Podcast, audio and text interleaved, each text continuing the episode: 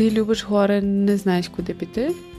Ти ще ніколи не був у горах і не знаєш, як зробити свій перший похід? Ти мрієш ходити в гори? Тоді послухай Ганна Ванрад подкаст, де я розповідатиму тобі про гори, надихатиму різними локаціями, а також братиму інтерв'ю у інших любителів гір, які будуть ділитися з тобою своїм досвідом. Гайда в гори по пригоди! Привіт! Мені так приємно, що ви тут сьогодні зі мною, і взагалі, що ви прийшли на мій подкаст Ганна Вандат. Це має стати найкращим подкастом, який буде мотивувати молодих людей ходити в гори, робити походи та взагалі мати пригоди у своєму житті. Моя ціль взагалі е, цього подкасту надихнути та показати інший бік гір, що вони не лише є важкими, оці страхи, які описані в одному дуже класному блозі. Власне, е, засновниками цього блогу є Христина Присяжна та Антон Прохаров. Прохоров. Привіт. Привіт. Привіт. Взагалі, я вас знайшла чисто випадково. Шукала ну, власне різноманітні відео про те, де я могла би робити різні походи лише до цих пір робила лише в Альпах. І знайшла на на Ютубі ваш канал і подивилася на відео про Кіпр. А потім так і почала шукати і там, і там, і це стільки багато інформації, і це все безкоштовно мене просто вразило. А коли перейшла на ваш вебсайт, взагалі думаю, вони ще й складають маршрути. Ну, велика вам дяка за такий контент і взагалі за цю всю е, е, величезну працю. Е. А насамперед мені було би цікаво дізнатися, звідки оця з'явилася ініціатива блогу про походи, звідки це зародилося, і хто був взагалі ініціатором? Я його заснував ще давно, мабуть, в 11 чи 12 році. Ідея була така, що я першу частину свого життя прожив в Казахстані в передгір'ях Алтаю, і в горах я бував дуже часто. А коли я приїхав в Україну, то для мене стало трошки дивним, що в Україні дешевий проїзд, є власні гори, але в гори людей ходить дуже мало. Це була одна така нотка, яку захотілося виправити. А друга нотка полягала в тому, що на той час на форумах, там де спілкуються всі і майбутні і теперішні туристи, стояла така впевненість, що в горах йдуть тільки такі матьорі чоловіки, і в горах треба виживати. Тобто, що гори це щось страшне, і ну, типу, якщо ти там не супермонстр, виживальщик, краще тобі туди не ходити. Водночас, мій підхід до гір був дуже такий, я б сказав, парковий. Для мене гори від парку нічим особливо не відрізнялися, бо і там, і там поводиш себе однаково. Просто в парк ти не несеш з собою там намет, в гори несеш. І... Тому що якщо ти зростаєш фактично в горах це твій дім, то тобі дуже важко сприймати, що кожен день твого життя, коли ти просто побіг там, не знаю, за метеликами десь побігати, і там е, якихось коників стрибунців позбирати, що це мука, і там треба страждати. Ну, відповідно, в Антона якось взагалі не, не поєднувалось, як, як, як це може бути так важко. Так, і власне я хотів піти якраз в розріз тим повідомленням, що велися з тих форумів, і заснував власний, можна сказати, форум і блог, де висловлював свої думки. Якось так пішло, що виявилось, що не один я маю таку думку, і почала збиратись ком'юніті, аудиторія.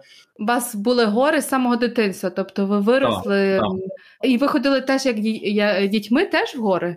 Ну, е, мова про мене йде, та то mm-hmm. я з самого маленького віку, ну фактично, в мене перші яскраві спогади про життя це спогади з гір. Тобто настільки mm-hmm. я був ще маленький, щоб ходити. Пам'ятаю, як мені спеціальний рюкзак шили, як я перший раз в тому рюкзаку ніс буханку хліба, бо більше мені не хотіло давати, бо я був ще маленький. І з тою буханкою там топав 15 кілометрів свої перші, і та то. Те, що перше життя пам'ятаю таке. А у тебе, Христина?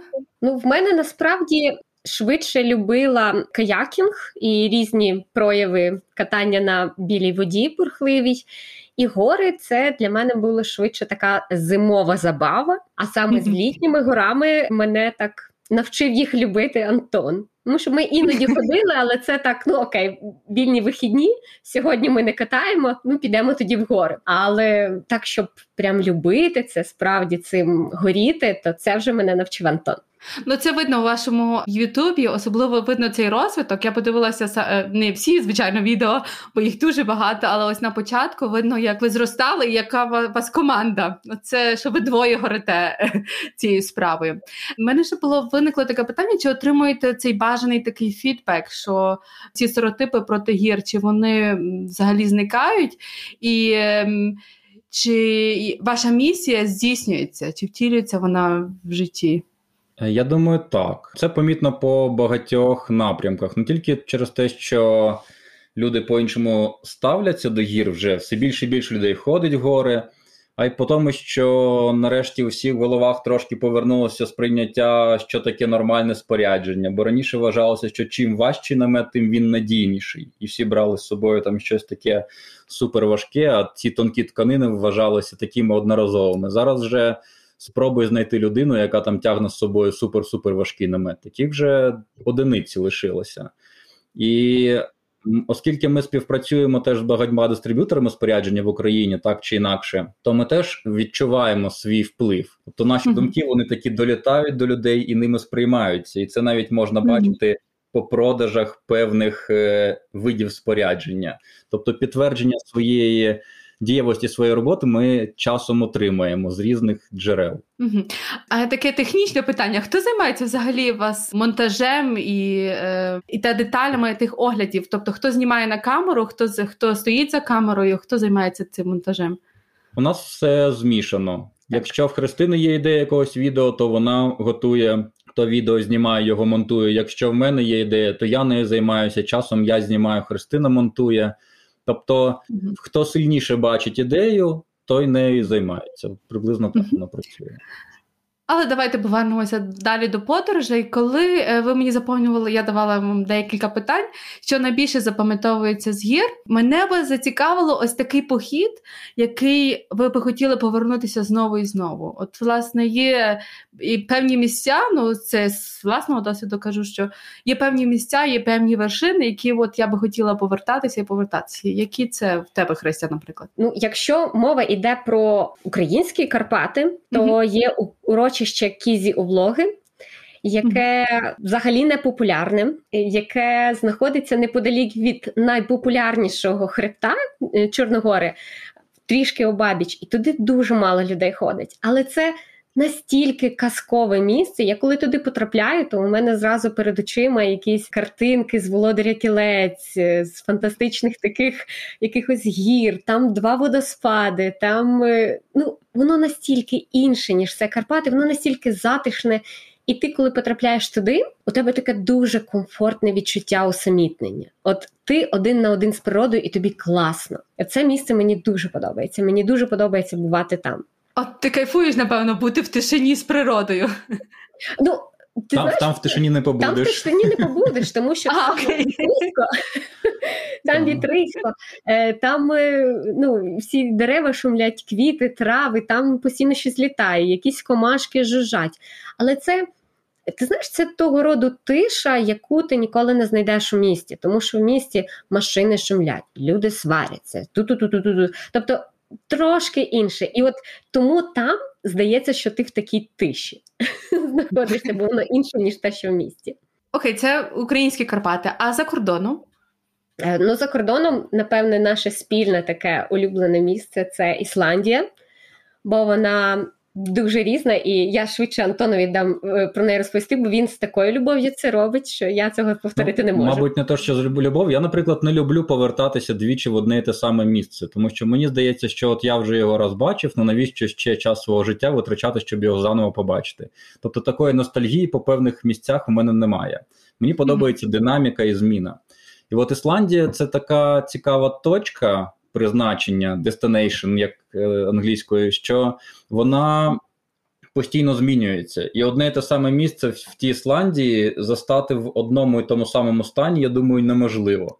Ти кожен раз будеш бачити його з іншого боку.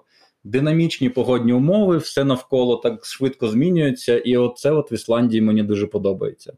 І я впевнений, що якщо б ми знову прям крок в крок пройшли той самий маршрут в Ісландії, це була б вже зовсім інша мандрівка. І саме mm-hmm. цієї причини Ісландія для мене це точка, яку я можу сказати, що я хочу відвідати ще раз, на відміну від інших. Для мене там ще багато залишилось такого, що я хочу відвідати, і я розумію, що воно буде ну, чимось унікальним. Хоча це ну, невеликий невелика острівна країна, зовсім невелика, але вона просто дуже інша, ніж все, що можна побачити. Це дуже класно.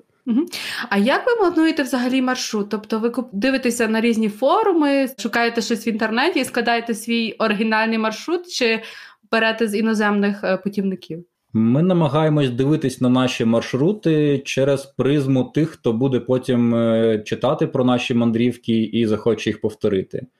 Відповідно, ми намагаємось балансувати між власною цікавістю і можливістю наших читачів.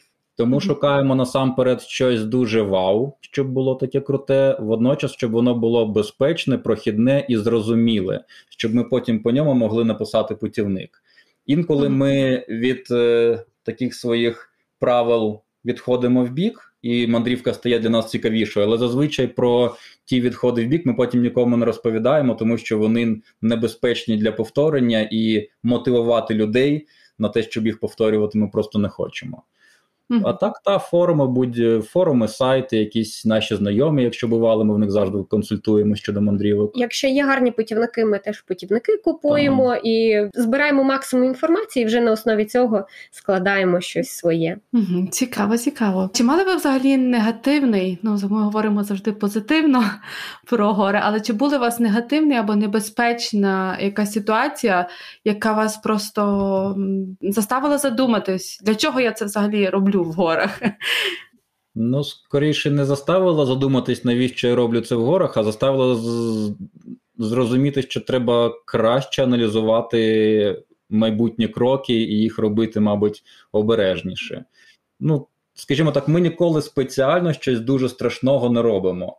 Але часом, коли тобі хочеться розвідати якусь там дрібну ділянку, і тобі вона здається дрібною, і ти туди лізеш, і потім розумієш, що назад вже шляху немає, треба тільки вперед, а вперед невідомо що.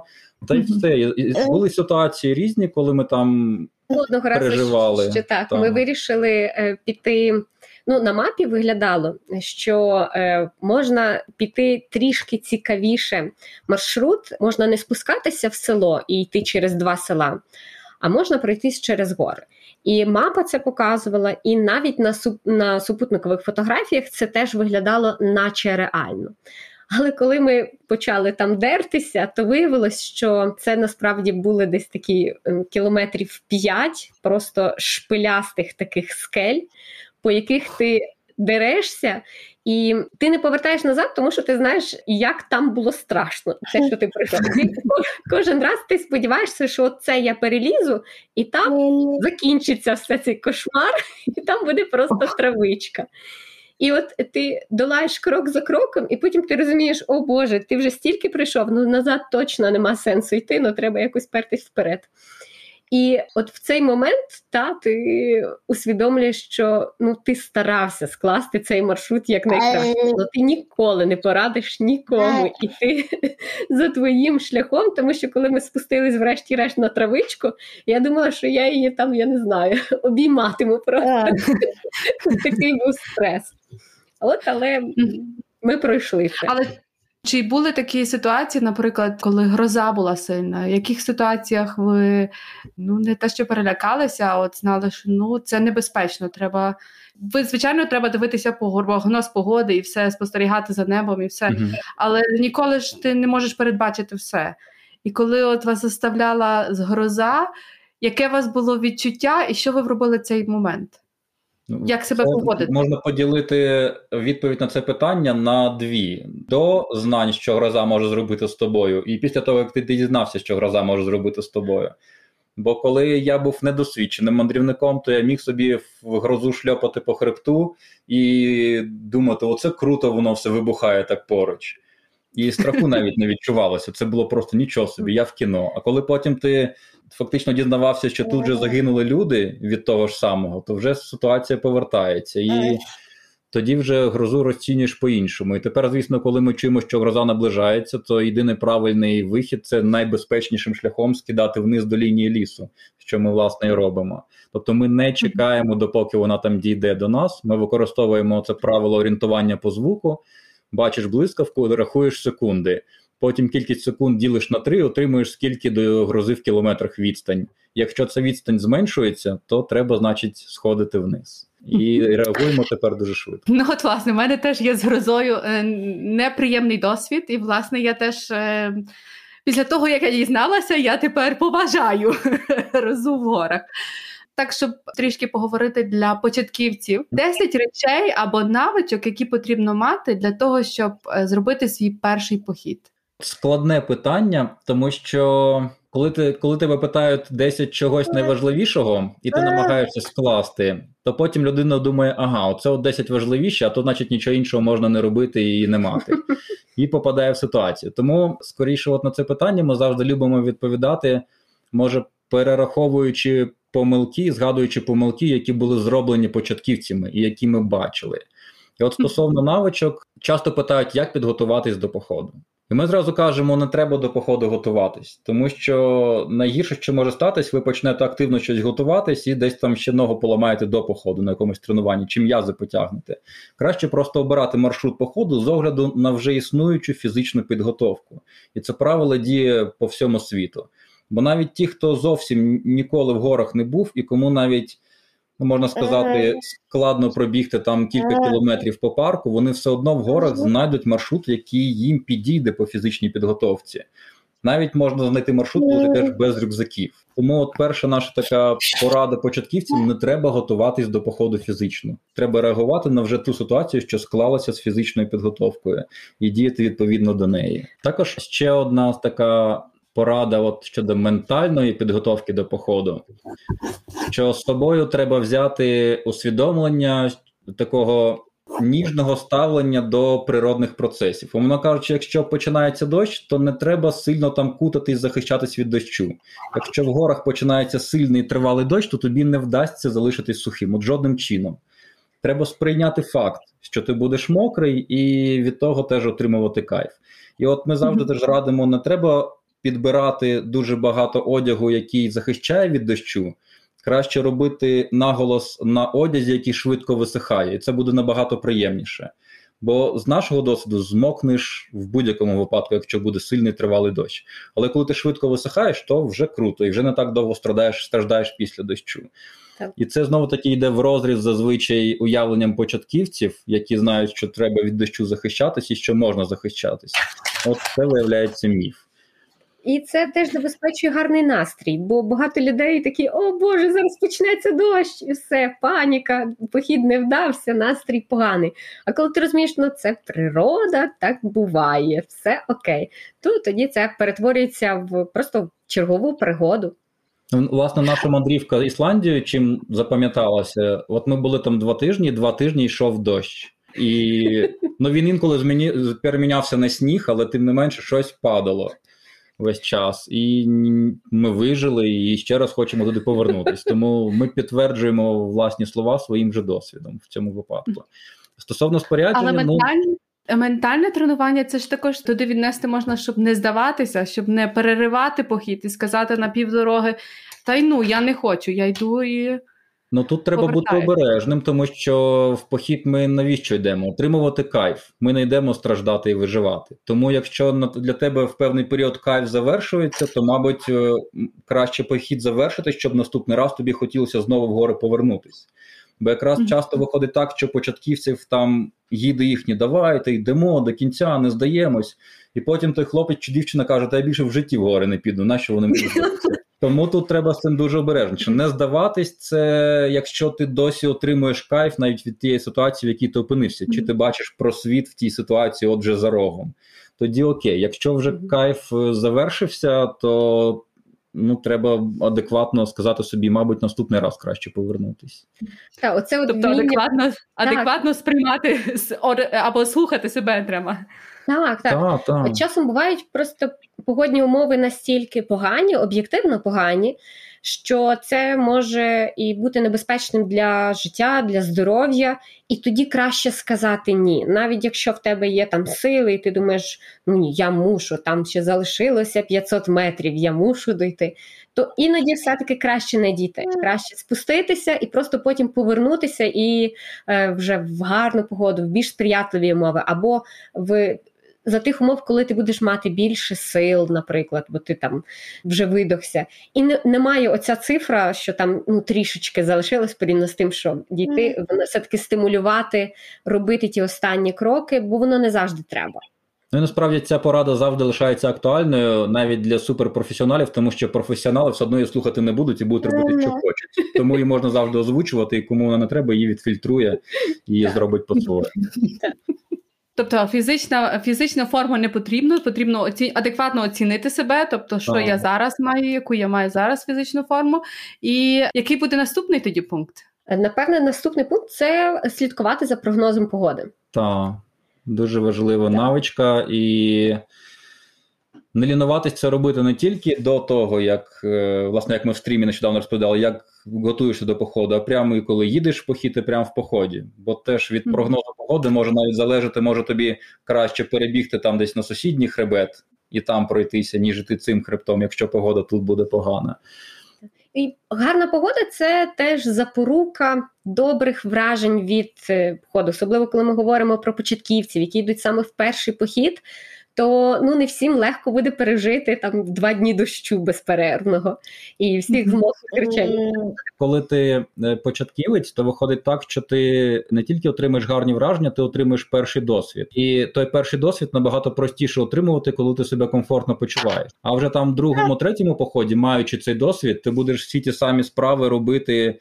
Успішно, навіть якщо погода вже не буде такою доброю, але для mm-hmm. тебе це вже буде певна автоматика, і ти не будеш збиватися з е, якогось уявлення, що ага, тут мені зараз треба це зробити, це зробити. Будеш все робити автоматично і вже будеш зосереджуватись на чомусь іншому.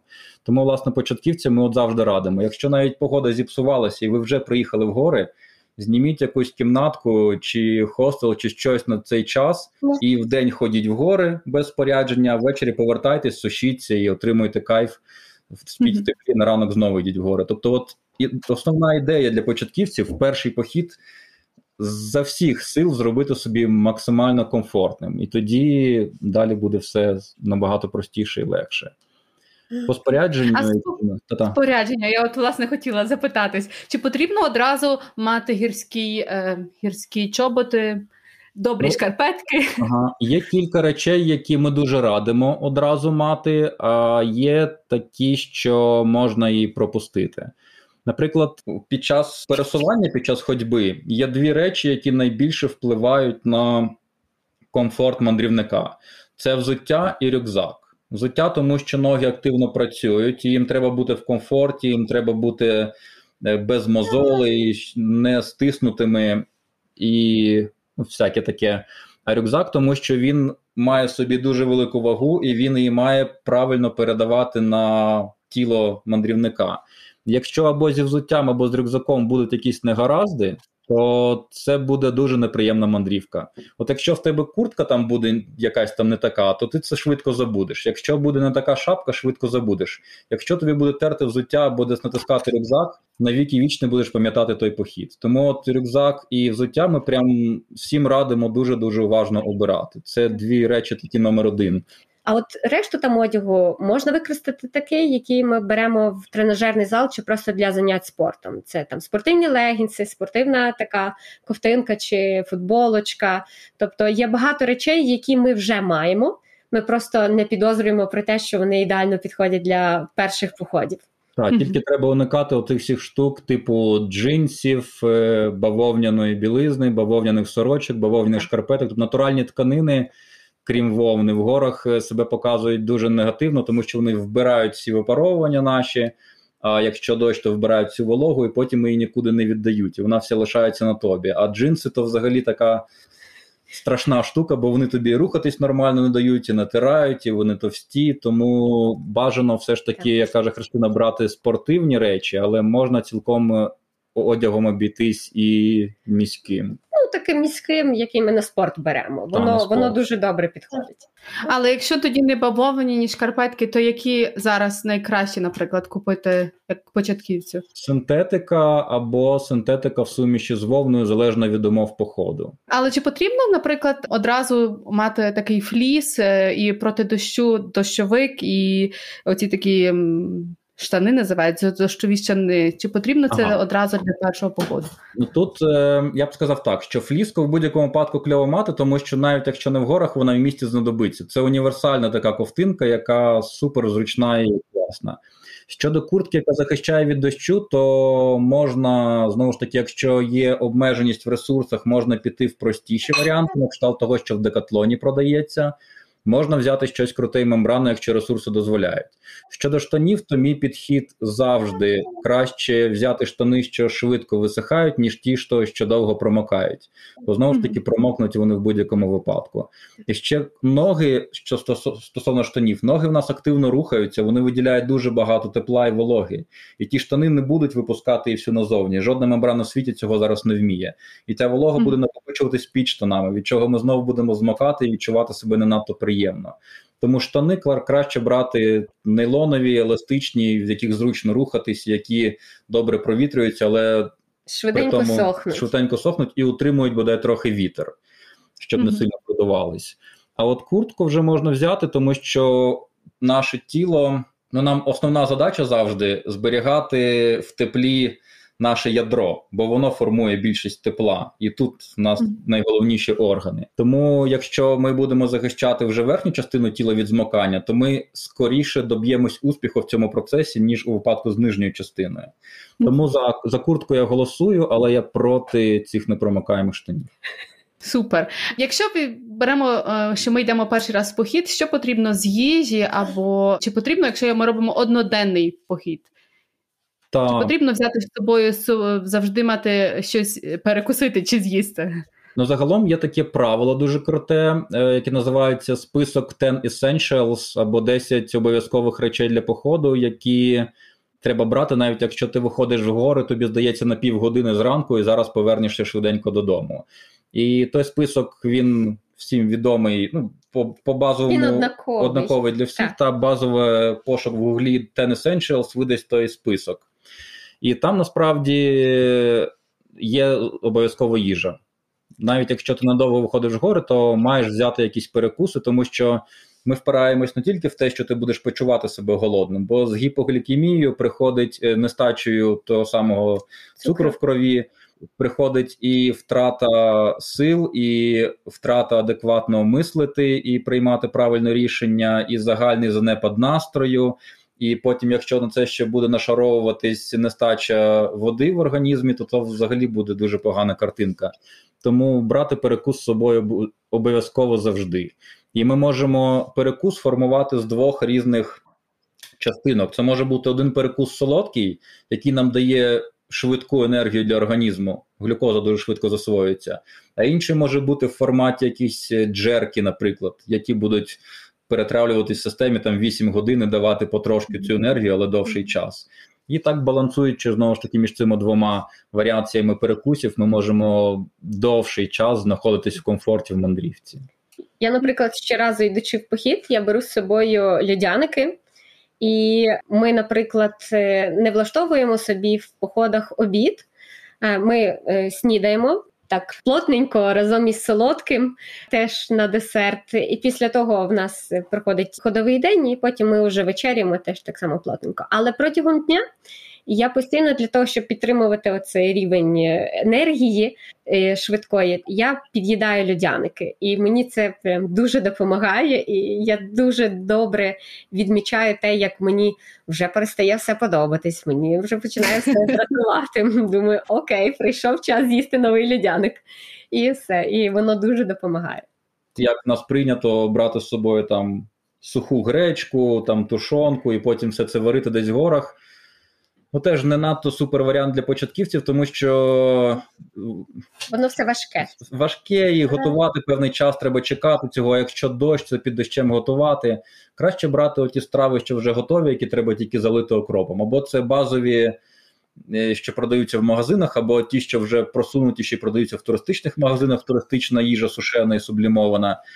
Це не супер екологічний підхід, тому що ми отримаємо ці упаковки від їжі, які теж mm принаймні в Україні не мають способу перероблятись, крім високотемпературного спалення.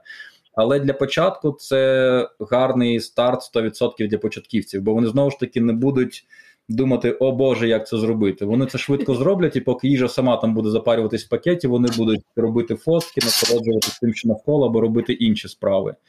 І плюс, я, от, до речі, не знаю, в Германії, здається, взагалі заборонено багаття розпалювати де-не-де.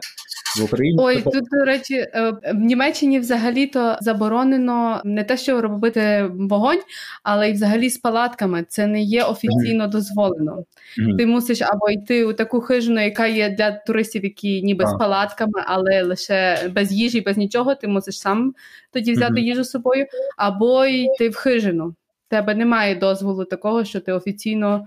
Але є випадки, коли можна знайти місця, де можна і спати в палатках, але це не є дозволено. Ну, в Україні ситуація трошки е, ще доісторичніша в цьому плані. Багаття можна розводити всюди де завгодно. Ну так, не то, що можна, а всі це практикують. Це 100%. І багато хто вважає це добрим варіантом для приготування їжі, бо ніби це безкоштовно, а ще й тепло тобі дає. Але насправді практика показує, що розведене багаття знову таки потребує досвіду, потребує часу. Якщо дощ, то це стає складнішим завданням. Плюс все сучасне ультралегке, тонке спорядження, і пуховки, і намети дуже швидко згорають, тому їх треба з багаттям дуже обережно використовувати.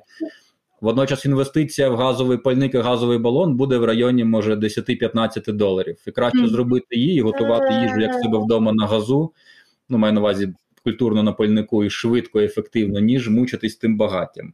Це не означає, що ми проти багать, в принципі. Якщо тобі треба романтики, затишку і все дозволено, то багаття можна зробити. Але от готувати їжу я от дуже раджу саме на пальниках, а не з допомогою тих доісторичних вмінь людства бо то буде вже зовсім інший рівень комфорту. Одне із останніх питань: на що потрібно також для початківців, які ще не були ніколи в гори, також звернути увагу у сенсі за доглядом за горами, тому що ми інколи, та навіть у Альпах буває таке, що можна знайти і сміття залишене, і там е, дуже голосно розмовляють. На що ви маєте досвід вже теж великий для початківців? Що ви порадили таке?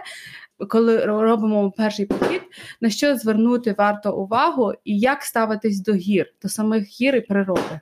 Тут е, все дуже просто.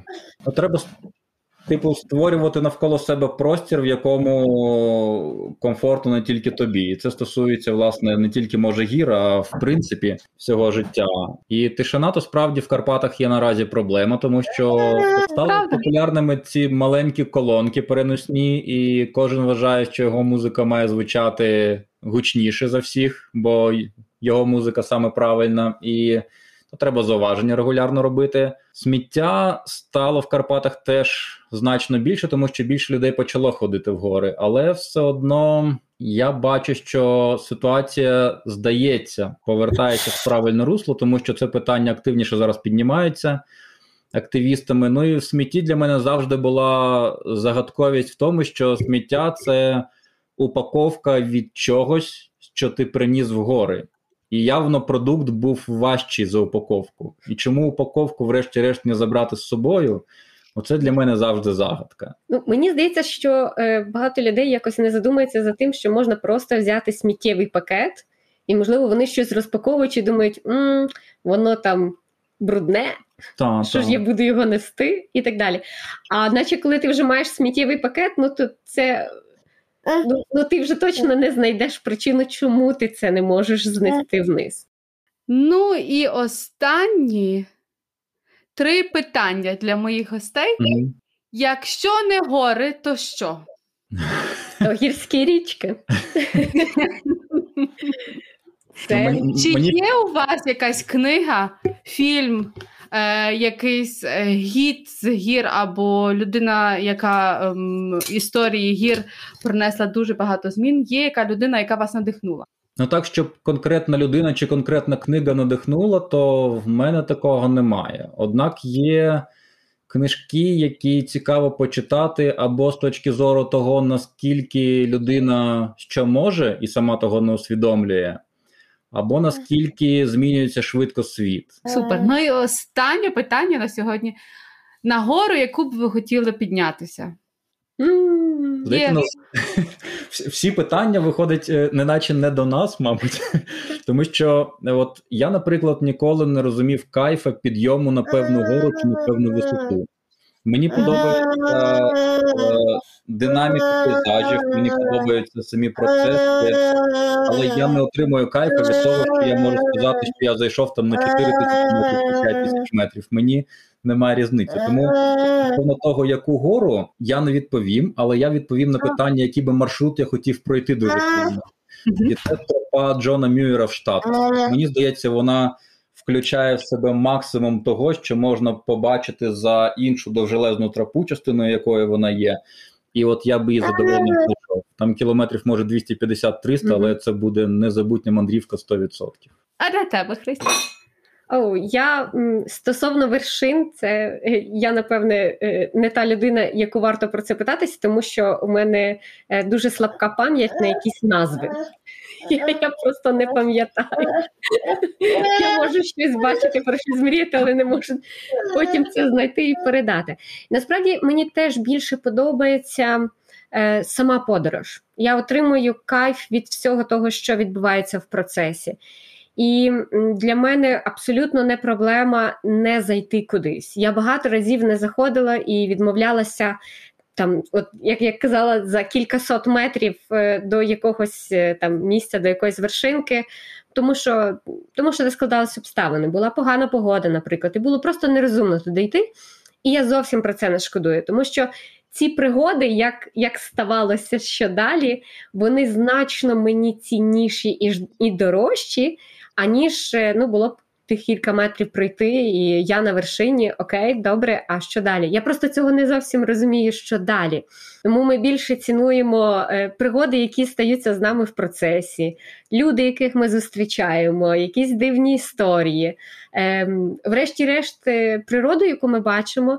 Я отримую неймовірне захоплення, коли ми йдемо якимось національним парком, і там є підписи до дерев і рослин, які там є. Я його не запам'ятовую ще раз. Я пам'ятаю дуже слабко якісь назви рослин, але я отримую від цього неймовірне задоволення, що я можу почитати, яке воно буває, скільки йому там тисяч років, що це якась реліктова рослина, і вона ще динозаврів бачила. І я така, ого, нічого собі, такі досі є. Ну тобто, це це все про пізнання світу нав, ну, навколо. Для мене, от, напевне, це є найціннішим в походах. Так, я б, до речі, сказав, що це прагнення залізти на якусь вершину. Воно круте. Я поважаю людей, які мають таке прагнення і які досягають своєї мети. Але е, основне зрозуміти, чи це твоє, чи це твій кайф, чи так. точно ти теж хочеш залізти на вершину. Може тобі вершини і не треба. І от е, я якось зразу зрозумів, що мені вершини взагалі. Е, ні до чого. І тому, коли нас питають, типу, а на якій максимальній висоті ви були, да ми не пам'ятаємо. Ми, в принципі, не дивимося на той альтиметр, яка там була висота. Але маршрути свої, то ми пам'ятаємо вже добре, тому що в цьому саме кайф, заради якого так. ми йдемо саме в маршрутах, а не в кінцевих точках призначення. Десь так. Ну, на такій позитивній ноті я закінчую нашу розмову. Величезне вам дякую, Антон і Христя. Ви прийшли до мене на подкаст. І дорогі слухачі, я вам у шоу-ноц е, надішлю посилання на блог Христі та Антона про походи, де ви можете також їх підтримати. Дякую, Дякую за запрошення. Па-па.